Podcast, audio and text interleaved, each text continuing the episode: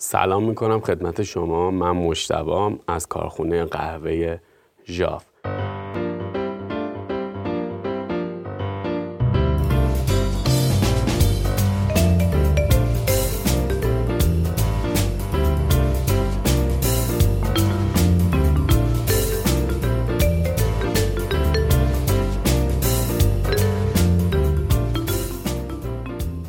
تاله عبارت پیویتینگ یا همون پیشخیساندن به گوشتون خورده؟ اگه به گوشتون خورده و نمیدونستید معنی و مفهومش یعنی چی یا کجا استفاده میشه، توی این اپیزود با ما باشید.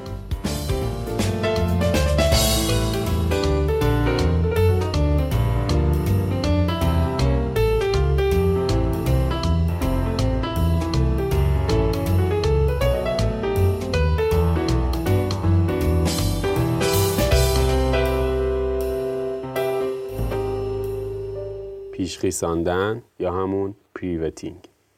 چه زمانی باید این عمل رو انجام بدیم و چه زمانی باید از انجاممون اجتناب کنیم؟ از نظر من مفهوم پیشخیساندن به اشتباه جا افتاده. یعنی اینکه یه فرایندیه که شاید سالها پیش به هیچ وجه مورد استفاده قرار نمی گرفته، اما امروزه توی تمامی روش‌های دماوری، حتی قوطه‌وری، ما ازش استفاده می‌کنیم. در ادامه در مورد این موضوع که چرا باید از پیشخیساندن استفاده بکنیم، تأثیراتش چیه، مضراتش چیه، صحبت میکنیم. چرا پیشخیساندن؟ از مزایای پیشخیساندن توی دماوری چکانه‌ای میتونیم به این روش اشاره بکنیم که موجب کاهش کانالسازی توی بستر قهوه میشه. میزان عصاره‌گیریمون رو افزایش میده، یه دستی عصاره‌گیریمون رو هم بهبود میبخشه. در آماده سازی نوشیدنی اسپرسو پیشخیساندن که معمولا از اون به عنوان پیشدم یا همون پرینفیوژن یاد میکنیم که طی پرینفیوژن عصاره‌گیری با فشار کمتر و توی مدت زمان محدودتر داره صورت میگیره. اثر مضاعفی رو توی جلوگیری و کاهش حرکت ذرات ریز سابه قهوه یا همون فاینس میگریشن داره. پیشخیساندن و کانالسازی. اگه یه باریستا مرحله پیشخیساندن یا همون شکفت رو توی دماوری به روش وی شصت یا همون وی شصت انجام نده و ازش بگذره، به طور قطع اینو باید بدونیم که آب برخی از ذرات سابه قهوه رو زودتر از بقیه ذرات خیس میکنه. یعنی اینکه با هم خیس نمیشه.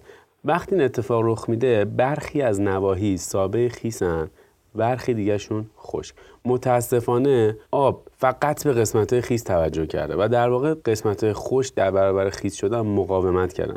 در نهایت تمام نواحی بستر قهوه خیس میشن، اما ریزش تأثیرپذیر آب از بستر قهوه بدون پیشخیساندن و یا هم زدن قهوه آب موجب کانال سازی میشه و ذرات قهوه موجود در مسیر کانال ها نه تنها در مقایسه با نواحی دیگه دسترسی بیشتری به آب و عصاره‌گیری دارن، بلکه به مایع عصاره‌گیری رقیق‌تر با ذرات محلول کمتر یعنی لو تی دی اس دسترسی بیشتری دارن و منجر به افزایش عصاره‌گیری غیر یک دست میشن. زمانی که چنین خیساندن غیر یک دستی رخ میده، جبرانش به میزان قابل قبولی اگر امری غیر ممکن نباشه کار بسیار سخت و دشواریه. پیشخیساندن و عصاره‌گیری یکسان. از یه لحاظ دو دسته سابه قهوه وجود دارن. ذره‌هایی بدون سلول کامل و ذره‌هایی با یه دونه یا چند تا سلول کامل. منظور از سلول حفره‌های ریز و باریکیه که به وسیله ماتریکس رشته‌های سلولوز یه دونه قهوه رو شکل میدن. جامدات قابل عصاره‌گیری و روغن موجود توی دونه‌های قهوه این رشته‌های سلولوزی رو پوشش میدن. ذرات قهوه‌های بدون سلول کامل، تعریفی که برای ذرات ریز قهوه ترجیح میدم استفاده بکنم، از اونجایی که تمامی رشته‌های موجود روی سطحشون در تماس با مایع دماوری هستن، تقریبا در سریع‌ترین حالت ممکن دارن عصاره‌گیری میشن. مایع دماوری به راحتی سطح در معرض مواد جامد قهوه از ذره‌های ریز و شسته و به سرعت عصاره‌گیری میکنه. مواد جامد موجود توی قهوه‌های با سلول کامل با سرعت بسیار کمتری عصاره‌گیری میشن. حالا چرا؟ چون که مایع دماوری برای انجام عصاره‌گیری باید از حفره‌های سلولوزی موجود عبور بکنه و مواد جامد داخل این حفره‌ها رو توی خودش حل کنه. بعد از این مرحله مواد جامد باید از حفره خارج بشن و توی مایع بینابینی یا همون سلری پخش و مخلوط بشن تا در نهایت سابه قهوه رو ترک کنن و به فنجون نهایی برسن. این فرایند واپخش یا همون دیفیوژن که به منظور اصارگیری از مواد جامد سلول ها انجام میشه آروم و تأثیرپذیر صورت میگیره.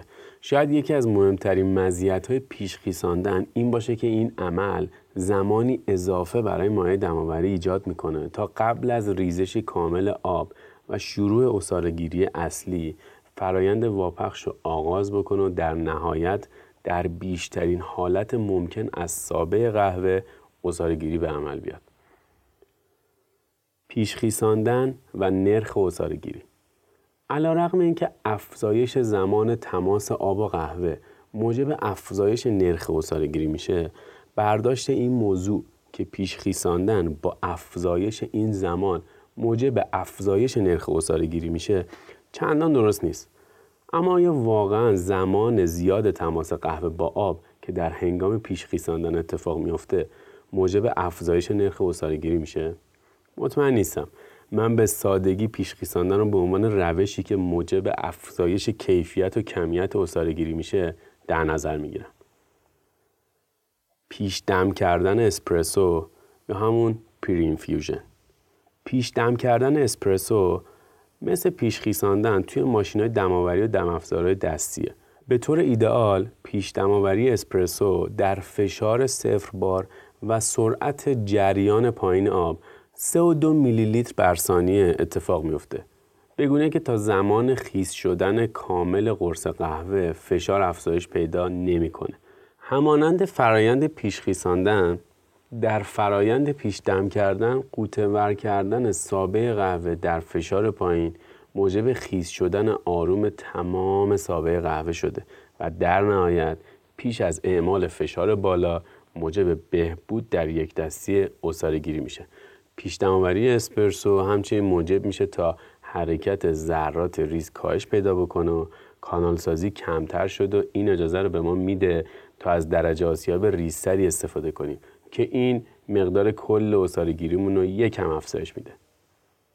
پیشخیساندن و دم‌آوری به روش قوطه‌وری. معتقدم که احتمالاً پیشخیساندن در دم‌آوری به روش قوطه‌وری بیهوده یا حتی زیانبخش میتونه باشه. به عنوان مثال فرض بکنیم که میخوایم دو تا قهوه فرنچ پریس با نسبت یک به هفده آب به قهوه با آب دمای نود و پنج درجه سانتیگراد همراه چهل و پنج ثانیه پیشخیساندن برای یه نمونه و بدون فرایند پیشخیساندن برای نمونه دیگه آماده بکنیم. در هر دو نمونه ها قهوه مدت چهار دقیقه و سی ثانیه همراه با آب همجواره. در زمان پیشخیساندن یه سری از ذرات سابه قهوه با آبی تازه تمیز همراه با تلاطم و مقدار مواد جامد محلول کم که مستقیما از کتری روی سابه قهوه ریخته میشه خیس میشن.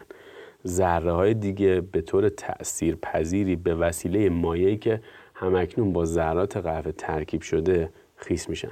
ذراتی که در ابتدا به وسیله آب تازه خیس شدن سطحی غیر قابل عبور برای جریان آب در ابتدای عصاره‌گیری ایجاد میکنن که مسلماً موجب غیر یکسانی سطح عصاره‌گیری میشه. سالا پیش متوجه این موضوع شدم که اگر تمام آب رو به صورت یک مرتبه بر روی ذرات قهوه بریزم توی دم‌آوری به روش قوطه‌وری تمام سابه در یک مرحله با آبی تمیز و متلاطم در دمای مشخص و دقیق خیس میشن. استفاده از هفده میلی لیتر آب روی هر یک گرم قهوه اجازه میده تا تمام ذرات قهوه با آبی همراه با مقدار مواد جامد محلول کم خیس بشن.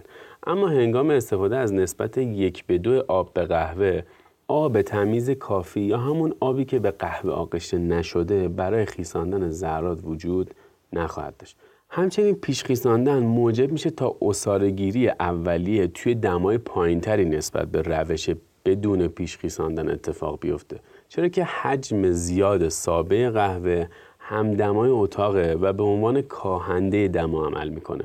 برای مثال اگر توی روش دم‌آوری دو ورودی برای پیشخیساندن وجود داشته باشه، بیست گرم سابه قهوه با دمای بیست و پنج درجه سانتیگراد و چهل گرم آب با دمای نود و پنج درجه سانتیگراد.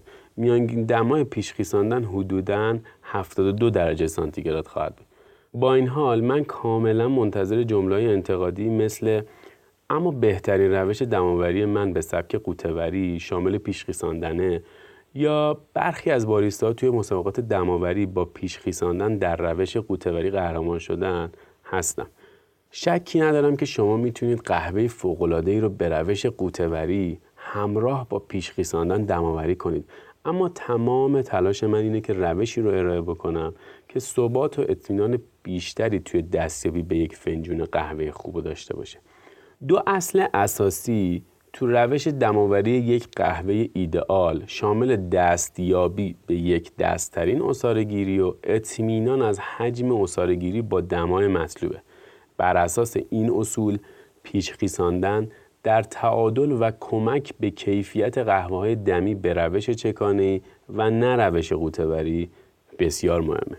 اگه این بار خواستید دو قهوه به صورت همزمان و به روش قوطه‌وری، یکی همراه با پیشخیساندن و دیگری بدون پیشخیساندن دماوری بکنید، لطفاً اینو در نظر داشته باشید که بهترین نتایج برای هر روش ممکنه به تنظیمات متفاوتی برای آسیاب و یا دماهای متفاوتی برای آب نیاز داشته باشه.